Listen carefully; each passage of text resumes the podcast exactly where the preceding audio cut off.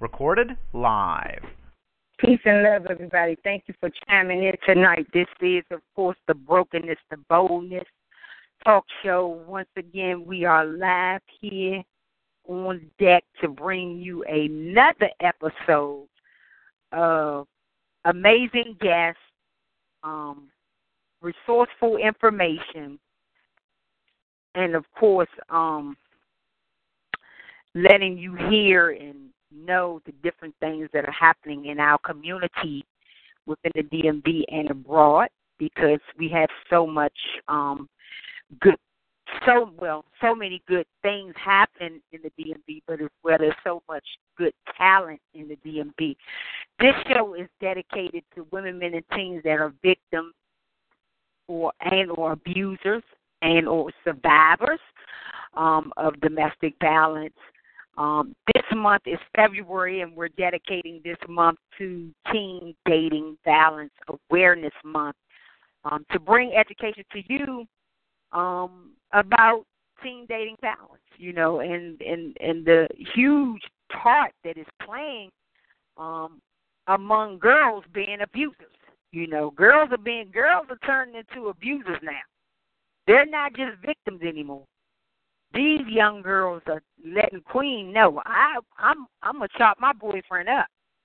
This is how the conversation that I have with them when we out at the schools and uh you know and if you follow me you know I go to a number of schools in the DC area where I'm chit chatting and having sessions with young girls and young boys about you know teen dating violence um as well as domestic violence and the many tags that it wears um and a lot of times these children these young people are seeing these relationships happen right in their household. It's happening right in their household. And so when they get in relationships, this is how they act in relationships. And it's normal. It's normal. Don't beat them up because it's normal. Because that's what they're growing up in. So we can't beat a teen up or a young child up who's in a relationship and or a young child who's maybe bullying somebody else because this is what they're seeing in their household. Um, and I get calls all through the night about, and my calls don't just come from grown people; they come from teens too.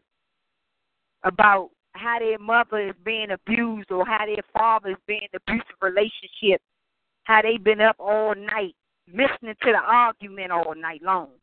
You know, this is disturbing and alarming and, and, and you call yourself a good parent or you call yourself raising these children right. You know, some of these parents come to say, I'm raising my child right. And that be the same parent that the child texting me, they fighting again. You know, so you better watch yourself when we at these dinner tables saying that we raising our children right and knowing we in abusive relationships as parents. and abuse don't always have to be with a man or a woman. It could be with grandma and grandpa. It could be with your uncle and your auntie. It could be with two brothers, two sisters. you know, we got young people growing up in households and families where domestic violence is normal. So I don't know how I'm gonna get to their dinner table. They're not gonna invite me over to eat. They're not gonna invite me over to have this conversation. so, excuse me, I chit chat to the team, and I guess I can get all my information like that from the team, and just try to help them make it through.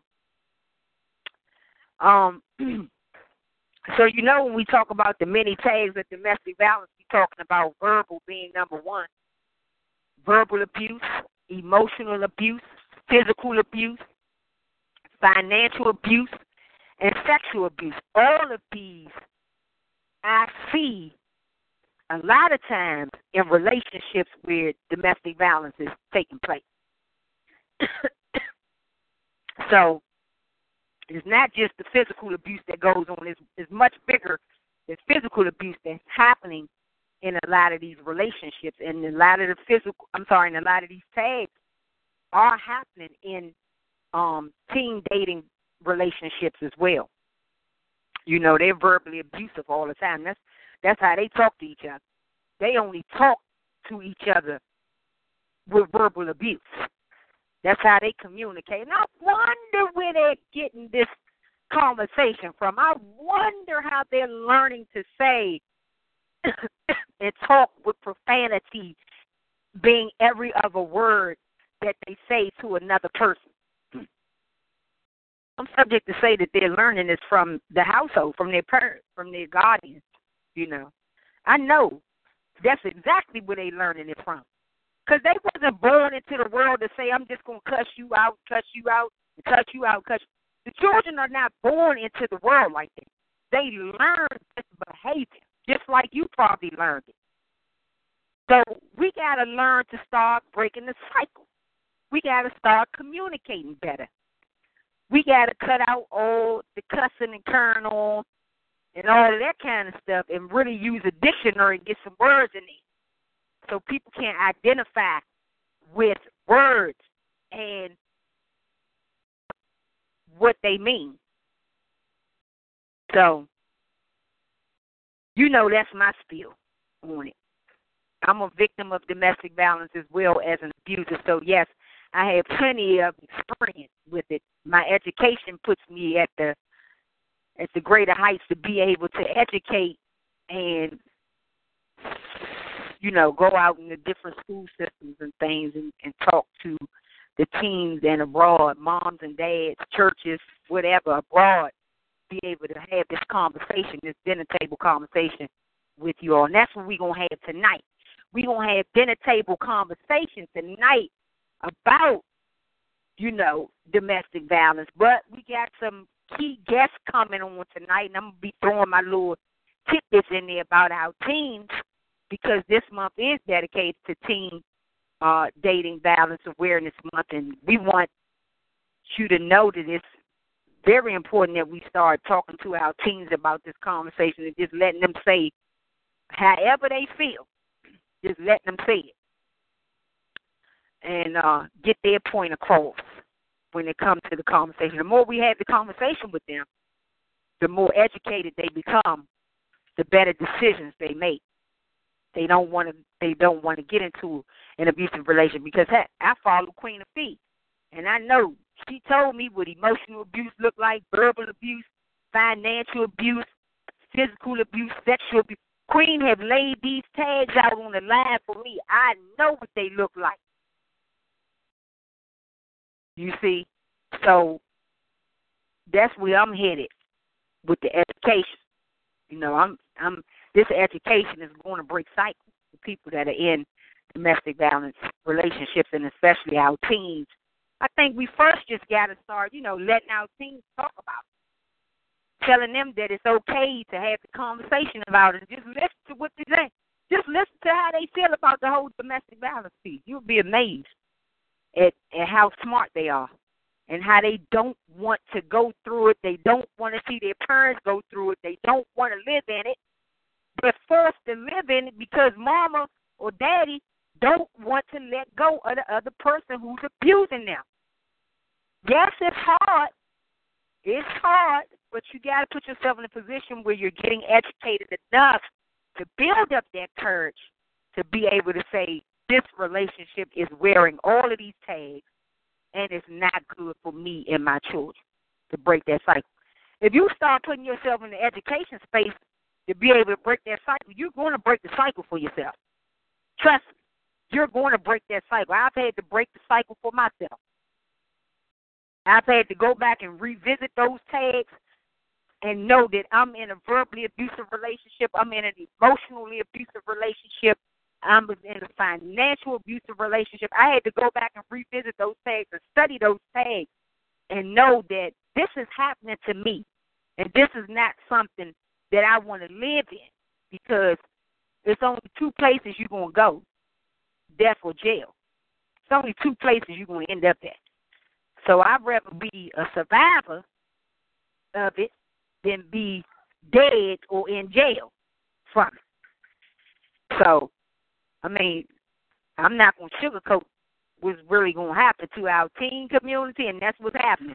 That's what's happening to our teen communities, and that's what's happening to our adult community who is in domestic violence relationships. Most of them are dying and or going to jail for domestic violence charges. Murder. Murder at the end of the day.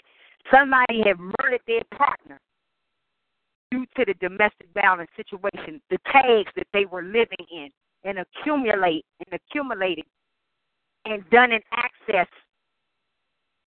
of their life for an extensive part of their life is done in access. Um, I just did an interview too with um Angela Strickland on uh WHUR. I think I'm gonna be running tonight at 12 a.m. That interview with me and her is gonna be running tonight at 12 a.m. and she talked about controlling behavior. That's what she talked about, controlling behavior in relationships. That's gonna be tonight at 12 a.m. WHUR Sirius XM 141. Uh, I'm gonna be on there with Angela Strickland tonight, talking about controlling relationships. And y'all know I hate to talk about the abuser side, you know, because ain't nobody talking about that but Queen Afee and Chris Bond. We the only two talking about the abuser side because that's the only way we're gonna end domestic violence. We're not gonna end. We domestic violence have not ended this long, and it's not gonna end until we start talking about the abuser side of it all. All right, so I'm gonna get my girl Tia on because she's our guest here tonight, and she's holding the line for another location that she's in. So I want to bring her in now to talk about the fabulous things that she is she's done. She's already done some great things in the community. She's doing more great things in the community. Um, Tia received her BA from Howard University in 2010 after studying documentary film at the George Washington University, she began her career in film production. Tia has worked on several uh, featured films, commercials, TV shows, short films, live events, and music videos. I think she done one with um, Wale. We're going to talk about that tonight too. Um, she is featured in the documentary DMV Truth um, indie film artist, which was nominated for Best Documentary. Oh, wow. That's hot. She has served as producer of, um, she served as, as a producer. Um, she is excited to uh, team up once again with DK Film Works and producing The Runaways. So that's a new project that Tia is working on. Um, let me. Tia, are you there? Tia. Hi, hi, Queen. Hi. How are you? How you doing, sis? Thanks for chiming in tonight here. No problem, no problem. Happy to be here. Okay, great. So we talked a little bit about, you know, I mentioned some things in your bio. Just give us the rundown of who Tia. Tia, where did this all come from? Why why did you want to go for film at Howard University?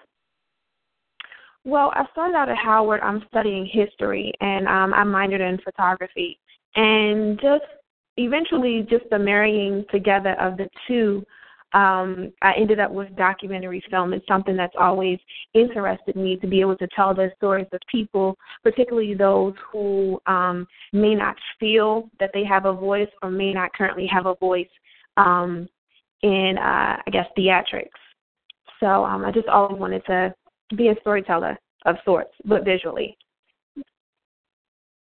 Mm, so you always wanted to be a storyteller.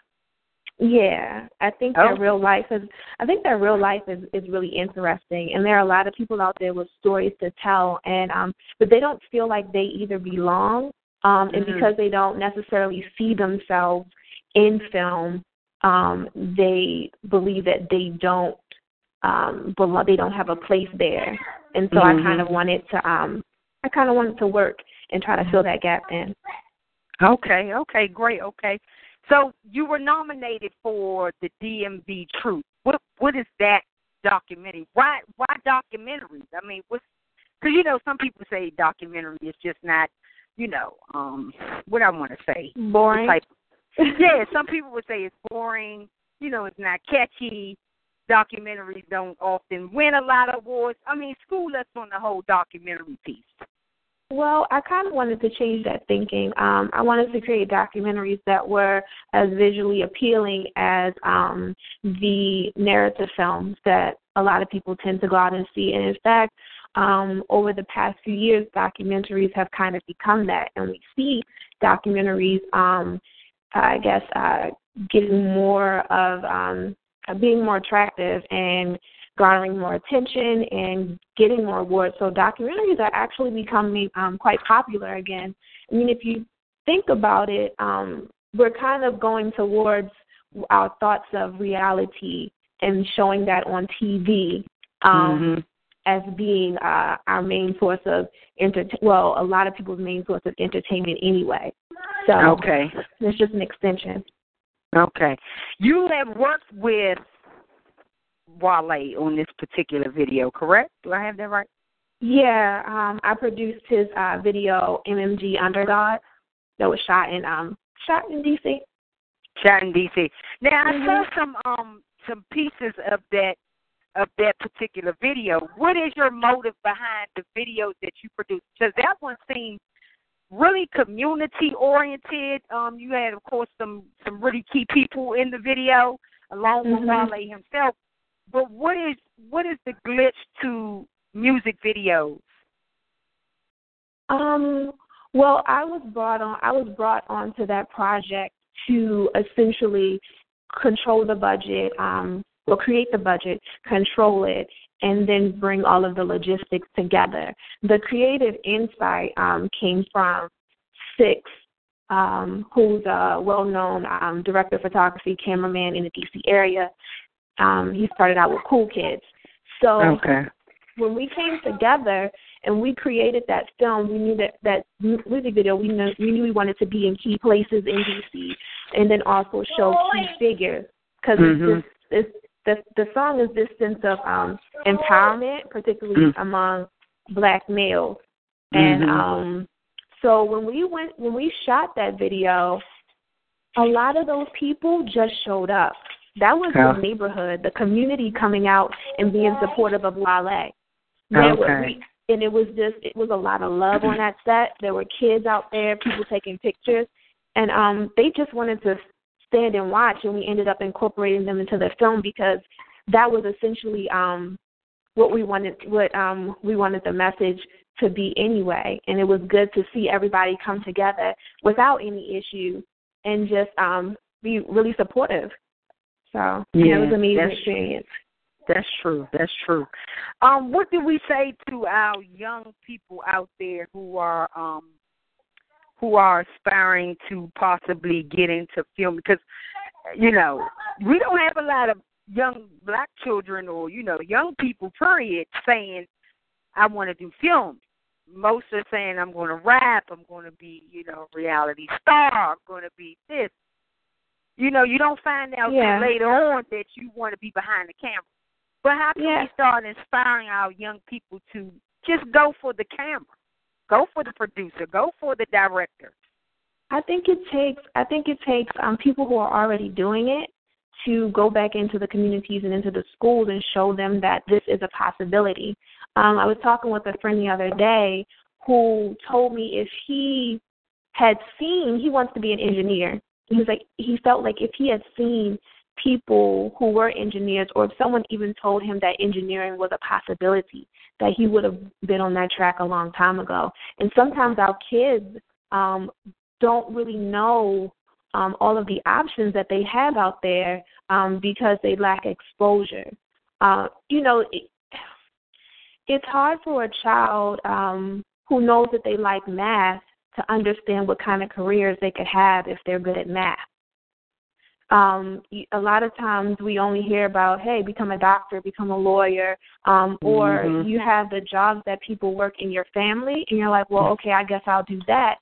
But um, we aren't really ex- we aren't really um, exposing our kids to the various possibilities that they can do. And so when I talk to kids, I always ask them, well, what do you like to do? And mm-hmm. then we start talking about, well, you know, if you already like to do this, then these are some of the things that you could you you could go to college and study this, or you could explore this trade or this field. Um, and right. I think we just have to have more conversations like that. Okay, good. That's good. I like that. I agree. I think that I think that could open up the door, like you said, just posing it to them as a possibility and having resources like yourself come back to the community, which that's actually what you're going to be doing with domestic violence with many tags, with the Right. Teen Talent Showcase, with Mhm. coming back to the community um and, and, and, and giving you know, giving back to the children. What is your strategy for the for the grand um for the grand event on February? Hello?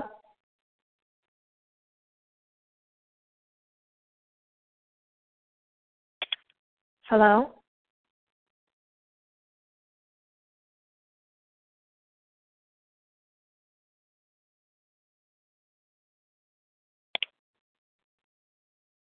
Hello? I can't hear you guys.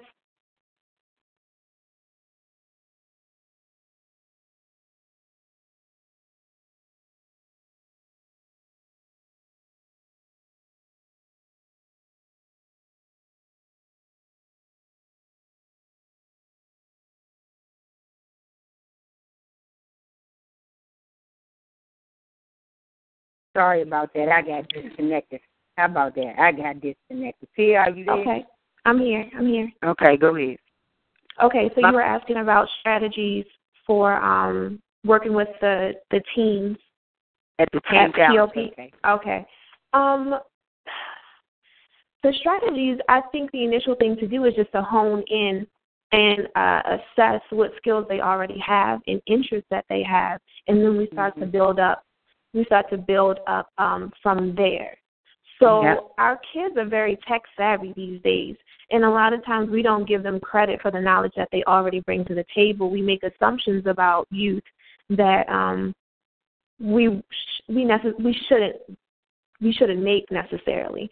So um, I think we start there, um, and then once we have the skill level assessed and the knowledge and the interest assessed, then we just kind of um, separate them and build off of that, assigning roles, and then I'm trying to go as deeply into um, filming and technique with um, smartphones as we can. And the fact that most kids already know how to use one, you know, it should be um, fairly easy. But also, we'll touch on um, how to ethically record film, when it's a good Mhm. time to record film, um, and then um, posting on social media. Because we know that there are a lot of issues that can happen when we um, take advantage of putting things on the internet. And um, because we'll post, they'll, the kids can upload during the event. We want to make sure that we're also giving them skills that aren't just for that night, but are also things that they could take with them, you know, after everything is over. Very good, very good. Uh, okay, and lastly, we're working on the Runaways. I mean, how important significant? Give us a brief synopsis, synopsis of the new film, The Runaways, that's going to be coming up. What is this all about? Okay, so The Runaways um, is a project that I'm producing along with director, writer, producer Dewey Ortiz, who you guys will hear from in a few minutes. Um, and it's a te- it's a story about two teens who um, are in a relationship, and they both come from uh, very uh, hectic environments.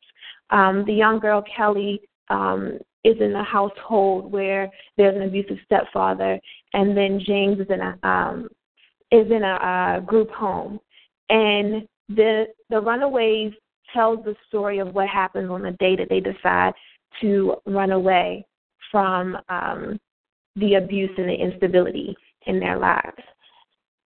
Wow.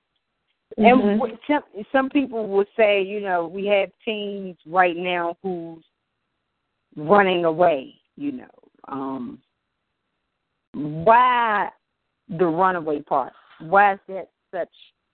Why name the film after that? I think that I think it would be great to hear the perspective, Dewey's perspective on it, since Mhm. um, he did create the title for it.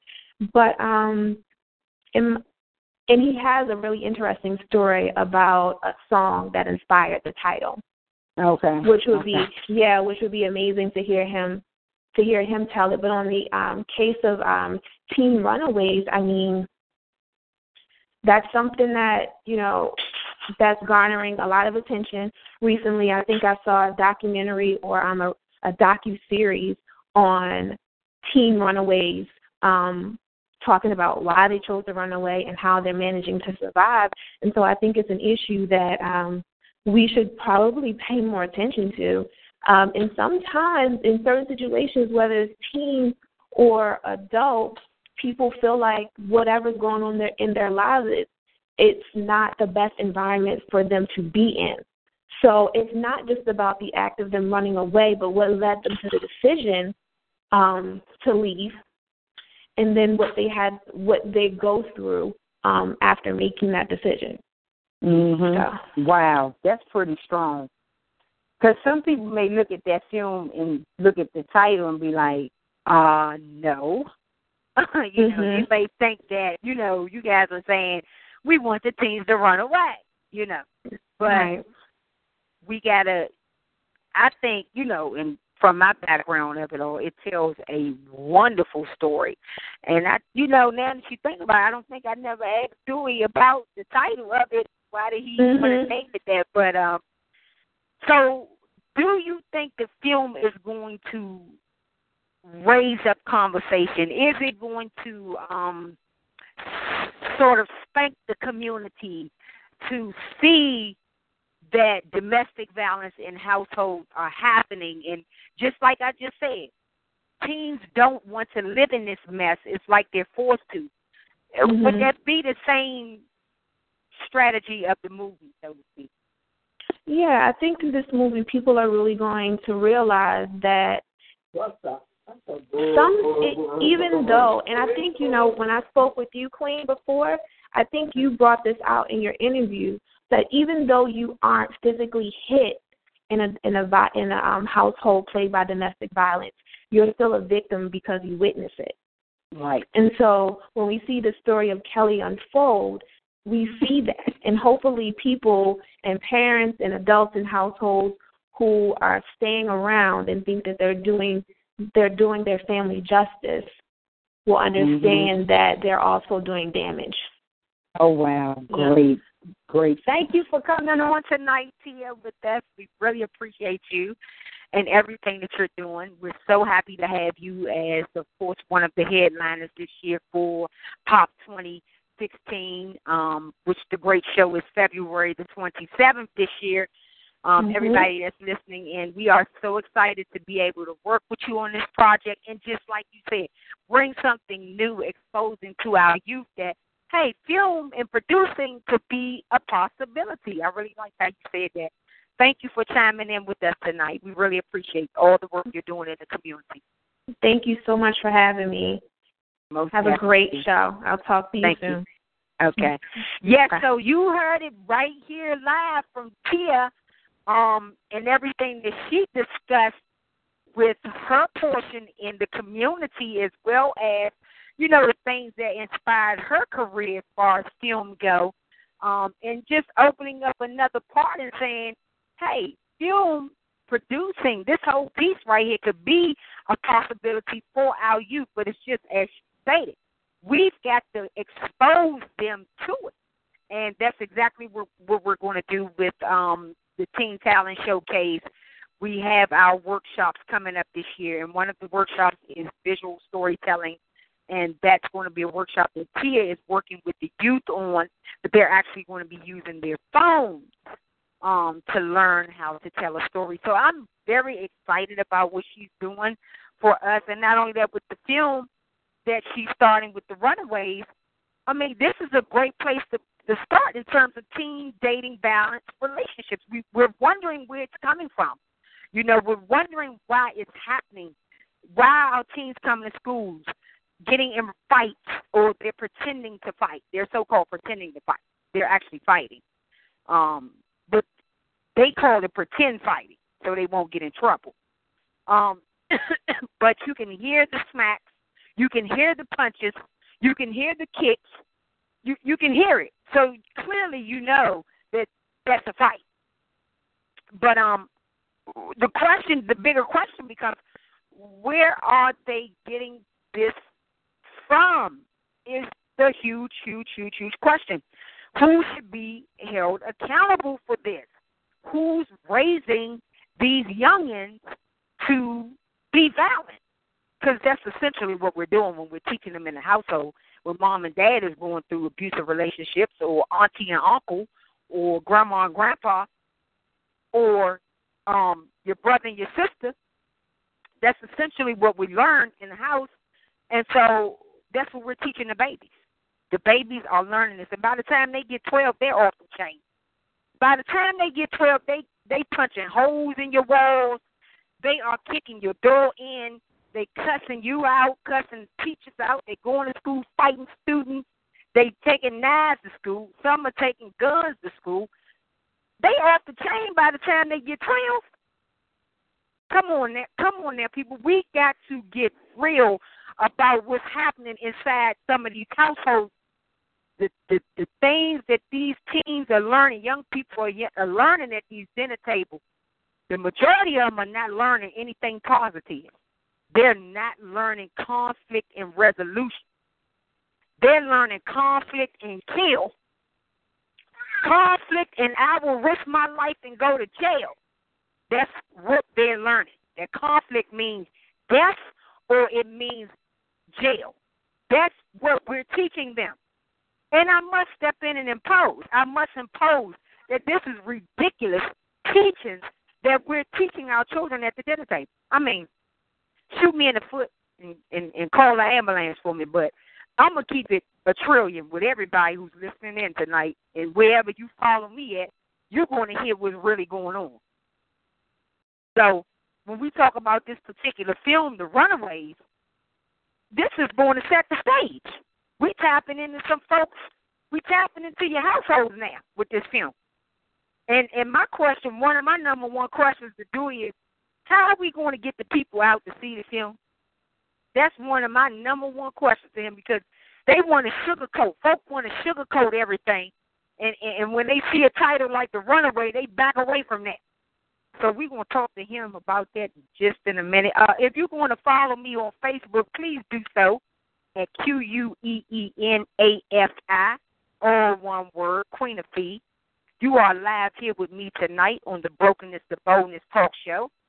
Um, and of course, this talk show just likes to bring stories of victims and abusers, women, men, and teens, as well as community resources um, and people that are in the community doing things to help change our community and sparking up some conversation, some dialogue in the community about what's really going on, especially as it pertains to domestic violence, because domestic violence is the topic that leads back to everything. Probably nine times out of ten of what somebody going through emotionally. From an emotional standpoint, it's probably going to lead back to domestic violence. Maybe in their upbringing, things that they saw, things that they heard, things that they've been taught in the household or in that environment that they grew up in. Some of this stuff can happen, of course, in foster homes. Some of this stuff take place, you know, in that whole legal system process. Some of it take place over auntie's house. Some of it may happen. Sexual abuse happens a lot of times by a family friend, you know. So we got to cover domestic violence wears many tags organization. We try to cover all of that and don't let nothing slip through the cracks when we talk about domestic violence and the many tags that it wears. Um, so tonight I'm joined by the director, CEO, and founder of DK Films and the director of The Runaways, Dewey Ortiz, uh, a native of Ohio. He's here in the city now doing great work. Um, Dewey's interest in film started after watching Spike Lee's Malcolm X, which is one of my favorites, um, the Fight Club, and during his senior year of school, Dewey began to understand fully the power of film. Wow, that's amazing. Dewey attended Howard University.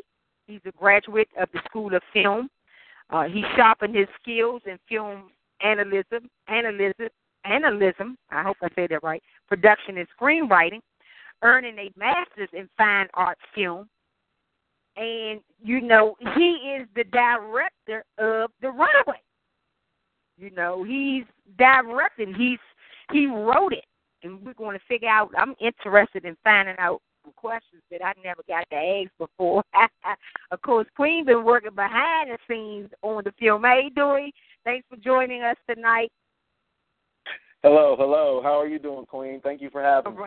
Thank you, peace and love, for chiming in tonight with us. I mean, everything what you're doing, and I'm just, I just want to go straight there. I really do. Like, I just want to go straight into the Runaways because Okay. this is extremely important. This conversation that you're going to try to get the community to have, and I'm going to go back to what to what I asked the question to Tia. How did we come up with the Runaways? For what? Who does that? Well, a lot of times with the the things I do, um, they usually are inspired by music, um, and it usually starts with a song, and the song just kind of I'll hear the song and images will play in my head, and it's it's my job to kind of to, to create a story out of those images. And so it, it came from um, there's a song called "The Runaways" by uh, a rock band named The Killers, and um, it's I think it's essentially about running away and, and falling in love with someone.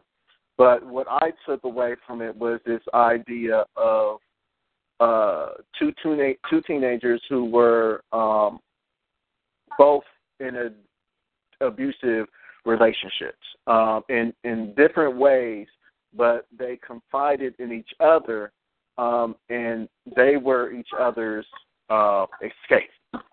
Um, and and so it's about them on the on the day they decide to run away uh, from their abusive lives.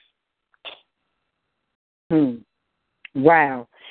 And so, why? I mean, why? Because you're hurting people with this conversation. You know, we don't talk about this kind of stuff. I mean, so why? Are you not afraid to have this conversation?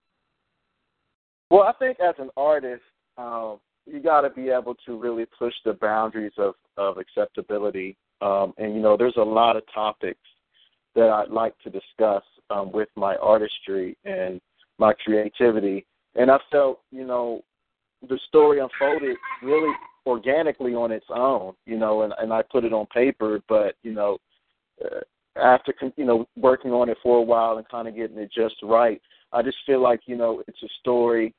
The, I think the most important thing that, that is, shouldn't be overlooked is the idea of love and, and black love and um, relationships where um, the man protects the woman, um, and and the woman also so also protects the man in many ways. And I don't think we see a lot of that, especially with teenagers. And so that's an important aspect of this story too, is showing a healthy uh, teenage relationship. Mhm. Okay, now of course I'm going to back up a bit. You started with the survivor story. Um, how significant has that been in the in the part of pushing, you know, the runaways? These the stories, the four stories of the women that you told are just amazing, amazing, amazing. I'm going to put them on my wall, on my Facebook wall. So you better friend request me so you can go back and look at these amazing um, survivor stories that Dewey decided to do. How significant are these stories to the Runaway Project, leading up to this project?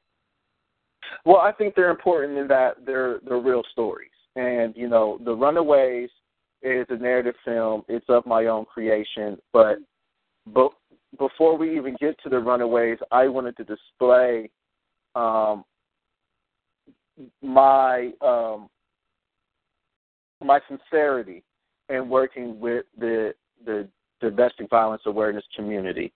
Um, and I think reaching out to organizations like yours and, and several others was an initial, initial first step. And then I wanted to use my creative creativity in a different way and, and tell these stories. And you know, I went into it not really knowing what type of stories I would get. Um, and then when I talked with each each woman individually um, in a in a pre-interview, um, I really kind of understood the gravity of what I was working with, and it and it made me realize, much more importantly, that um, I have to respect the subject matter that I'm working with and working on. Um, and I learned a lot about you know myself, and and that there were I have witnessed domestic abuse in my life, um, both uh, that well, that was right in front of your face and overt, but it was realizing that there was a, a subvert, a subvert, a different type of domestic abuse um, that isn't necessarily uh, displayed with fists, uh, but more with words and also with action. And in hearing these stories and working with this community, I learned that about um, my own life, which helped shed a different perspective on everything that uh, we're working on right now. Mhm. That's good. That's good. So, what did you find most? Because um, when we talk about domestic violence, not only the many tags that it wears, but we're talking about stories of people. Because the runaways, you're going to tell a story of two teens that are trying to that are actually going to run away from the domestic violence situations that they're in. Um, and then you have the survivor stories that are incorporated in it. what have you have you seen with the survivor stories and then with the script of the runaways would you change anything right now as far as the script of the runaways though incorporating the survivor stories you know because you're working with these women who have very dramatic stories who have been molested who have been beat who have um, come from a background, a household of childhood domestic violence, um, who have come from a family of sexual abuse. I mean, is this story, is the Runaways going to really shine light to what you've been experiencing actually, you know, and I know you're going to tell it your own way with the Runaways, but I mean, would you change anything? Would you incorporate anything at this point, given – the dramatic stories that you've been telling with these women. Um, I wouldn't. I wouldn't put anything that they rec- that they directly said into the story, but what um, some things have changed, and it's more on the line along the lines of what this person would realistically do in this situation. And so, whereas I've heard real world stories, I get an idea of how people react or have reacted in reality. And so mm-hmm. I'm able to look at my story again with, uh, I guess, a, a sense of fresh eyes and say, okay, maybe this wouldn't necessarily go this way. Maybe it might go more like this. But I don't, I don't necessarily take actual events and put them in this story um, just because it's it's it's its own thing and I don't want to take away from anything those those women said by um, trying to fit it into to something that is is a little different. But yeah. what it has done is it made me kind of uh, continuously look back at the script for the Runaways and just make sure that I am uh, paying respect to the people that deal with this and work within the community um, and that is something they could um, also look at and, and uh, feel attached to and recognize events um, that have happened in their own lives. Mhm. So with the Runaways, are we going to play this film for our teen um, community, schools, churches? Are we going to let our children watch this film, or is it going to be some backlash from the film because you are essentially uh stepping on people's toes with this film, which Queen does not have a problem with you doing that because I'm real, you know, but everybody is not 100 like me. So, mm-hmm. are you prepared for what could be backlash because of the film? Well, I think that's why we're work, we're working now in gaining uh, the support of the domestic violence uh, community and the advocacy mm-hmm. community, um, yeah. so that so that people can see the process um, from conception to um, fundraising to marketing to production, to actual post production, and then uh, to actually showing and screening the film, so that people see see it all the way through, and that way they're able to to judge it on the authenticity of it. And Mhm. I don't, I you know, people are always going. Not everyone is always going to like uh, something you you do, something you put out into the universe, and that's Mhm. kind of the nature of creativity is being able to put that out. And every time you put it out, you're you're wearing your heart on your sleeve um, because people are always going to criticize it. Um, and, and that was the way with my first film.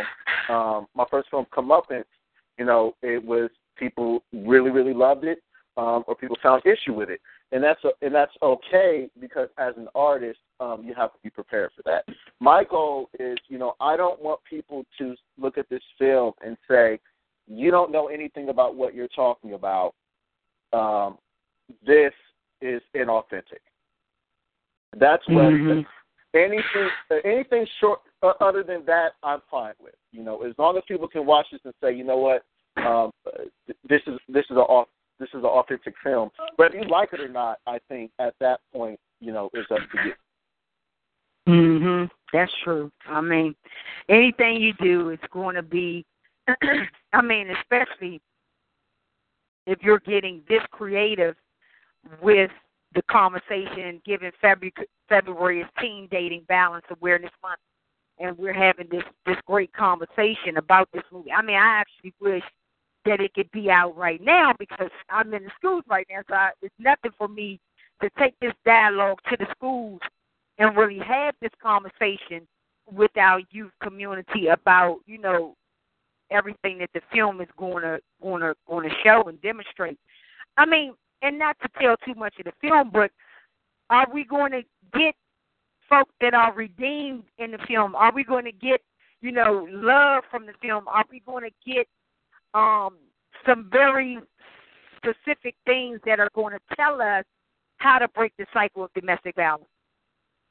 Yes, I think I think you're going to see love represented in uh, many different ways in the film. You're going to see it represented between two people who um, have a genuine, um, uh, compassionate love for one another. You're going to see it between you know mother and son and mother and daughter.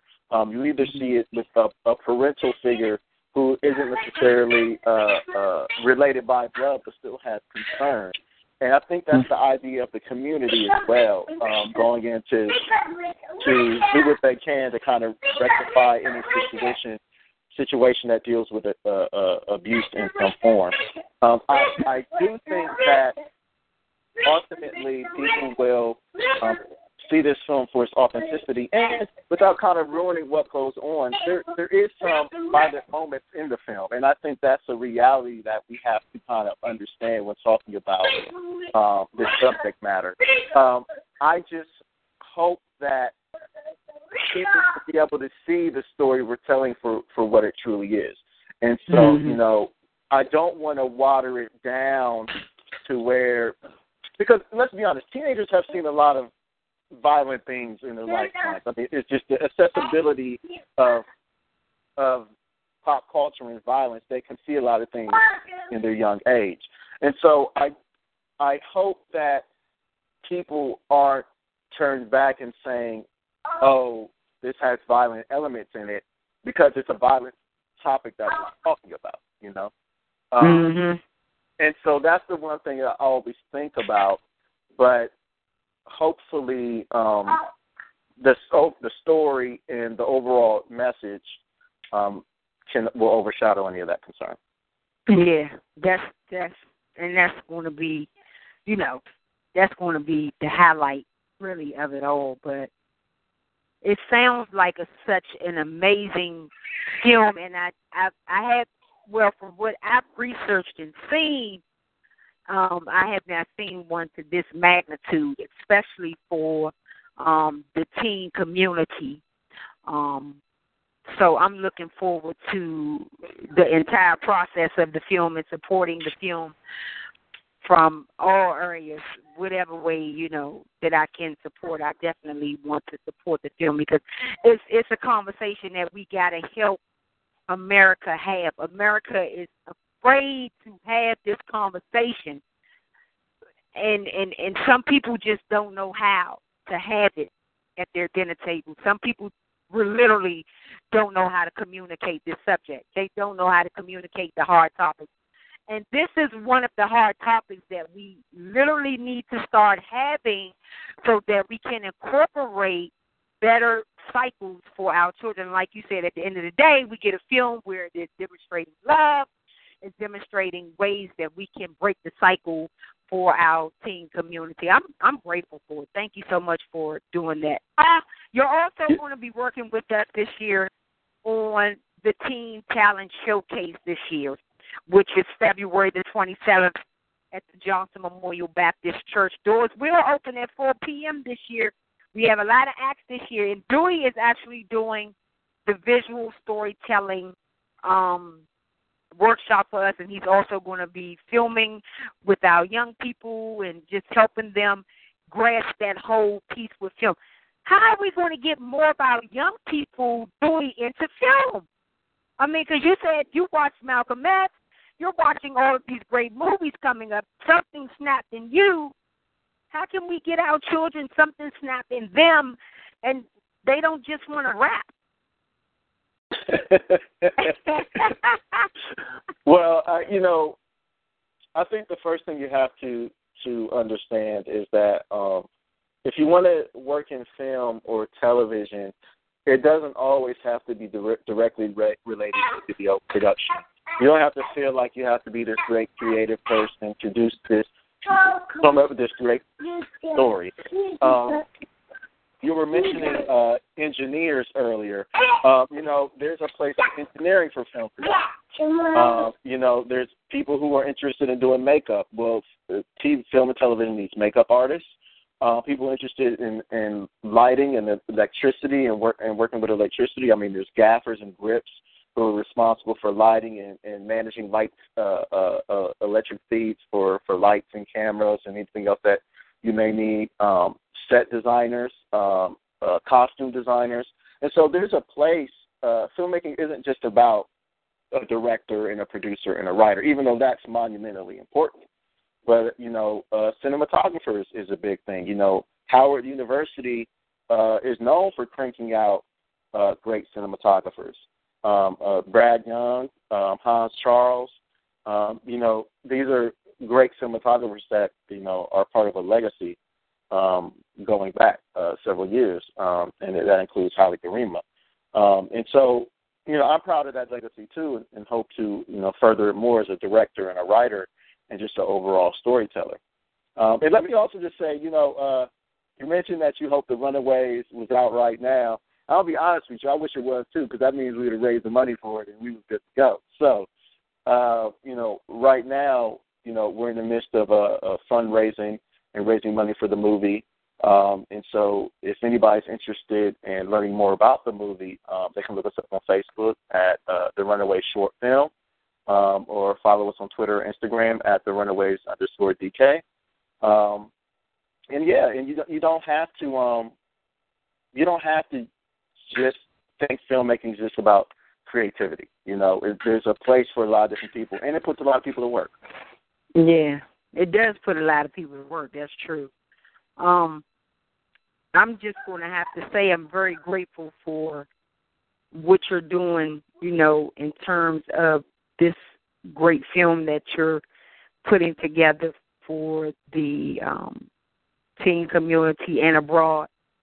Um, having this conversation with them. This is this is yet again another very important conversation, you know, that we must have with our teens and opening the door. Please support, support, support the runaways, as Dewey said, he's in the process of trying to get money to bring this film alive, you know, where all of us are actually watching this film um, at some point, and we're bringing our youth out. We're bringing our youth groups out now youth mentor groups and all of these little youth groups that we do that don't talk about domestic violence.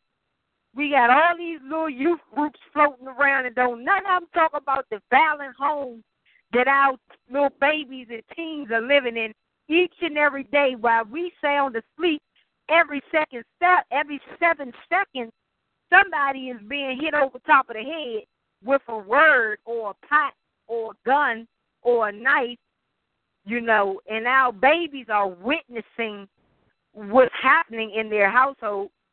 We got all these fabulous youth groups that don't talk nothing about what they're actually going through and living and where they actually came from. You know, and that's that's why this film is so important. So do as my brother Dewey is saying and definitely look it up on Facebook. Repeat that information again, Dewey. Sure. Um, you can look us up on Facebook. Uh, just search the Runaways short film, um, and you can like us on Facebook. You can also follow us on Twitter and Instagram at the Runaways underscore DK. Um, and we're also on YouTube under Team The Runaways. And you can find survivor stories on YouTube as well under uh, Team T E A M The Runaways. Yes, and the survivor stories queen is going to post those on her wall here tonight. I'm just certainly glad that you decided to join us tonight, Dewey, and talk with us about the film and you know just getting the community ready, getting us you know familiar with, with what's out there, what we can help participate on. Because I'm sure everybody, of course, who follows domestic violence wears many tags organization, you know, want to try to be a part of whatever. Um, especially when I do the interviews, you know, and they they get to hear your voice and really see, okay, well, wow, this is something that that we need in our community, and which is the same thing you're going to be doing for us at the Teen Talent Showcase. You're going to actually have your table set up there, um, and be talking more about the Runaways and everything that you know you're trying to do with the film. We just support you on everything that you're trying to do with the film. Um, and we thank you for chiming in with us tonight to do the interview. Uh, absolutely. You know, I, I thank you for having me. Um, I appreciate the great work you do, Queen. Uh, you know, you're really invested in the community, um, and there's not many out there that are as authentic as you are. Um, and so I appreciate you having me on the show. Um, you know, and I look forward to uh, working with you um, coming up. All right. Thank you so much for chiming in. Look, this is important, important, important, important. What our brother and sister have talked about here tonight in terms of February being Teen Dating Violence Awareness Month.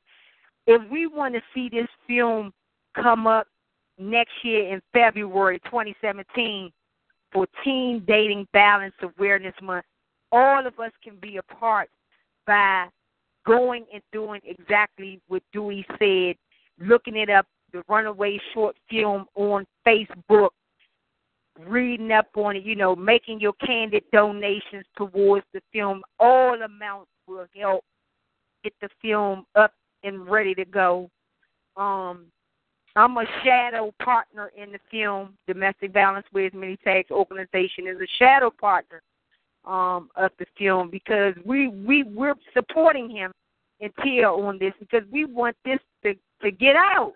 We want we want to have this conversation with you and to put the visual behind it. It's going to be great for it's going to penetrate so many youth. It's going to bless their hearts. They're going to be crying and everything because they're going to love this film. They're going to love this film because it's actually telling what they may be going through. It's actually actually telling something that a friend of theirs could be familiar with. And I always tell you guys, if you want to brand your business, if you want to brand your business, if you want to start a film, if you want to start something, you know, if you want to get your business out there, make the teen community, cater to the teen community because they can brand you better than you going to pay somebody money to brand you. These young people on Facebook, they on Instagram, they on email, they on their phones, texting. Their conversation, word of mouth, is just extravagant. The way that they can brand whatever it is that you're doing. So I'm just saying, get involved with the film, okay? Um, and and and again, Queen is going to post the survivor stories on my wall.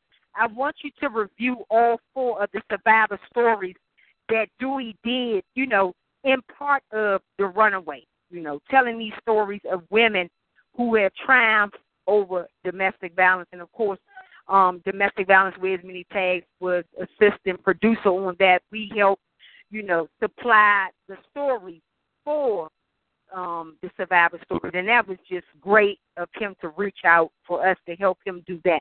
I mean, any other thing that we can do in the community together, anything that domestic violence wears many tags does, you know, you are always a part of anything that we do. We love your support.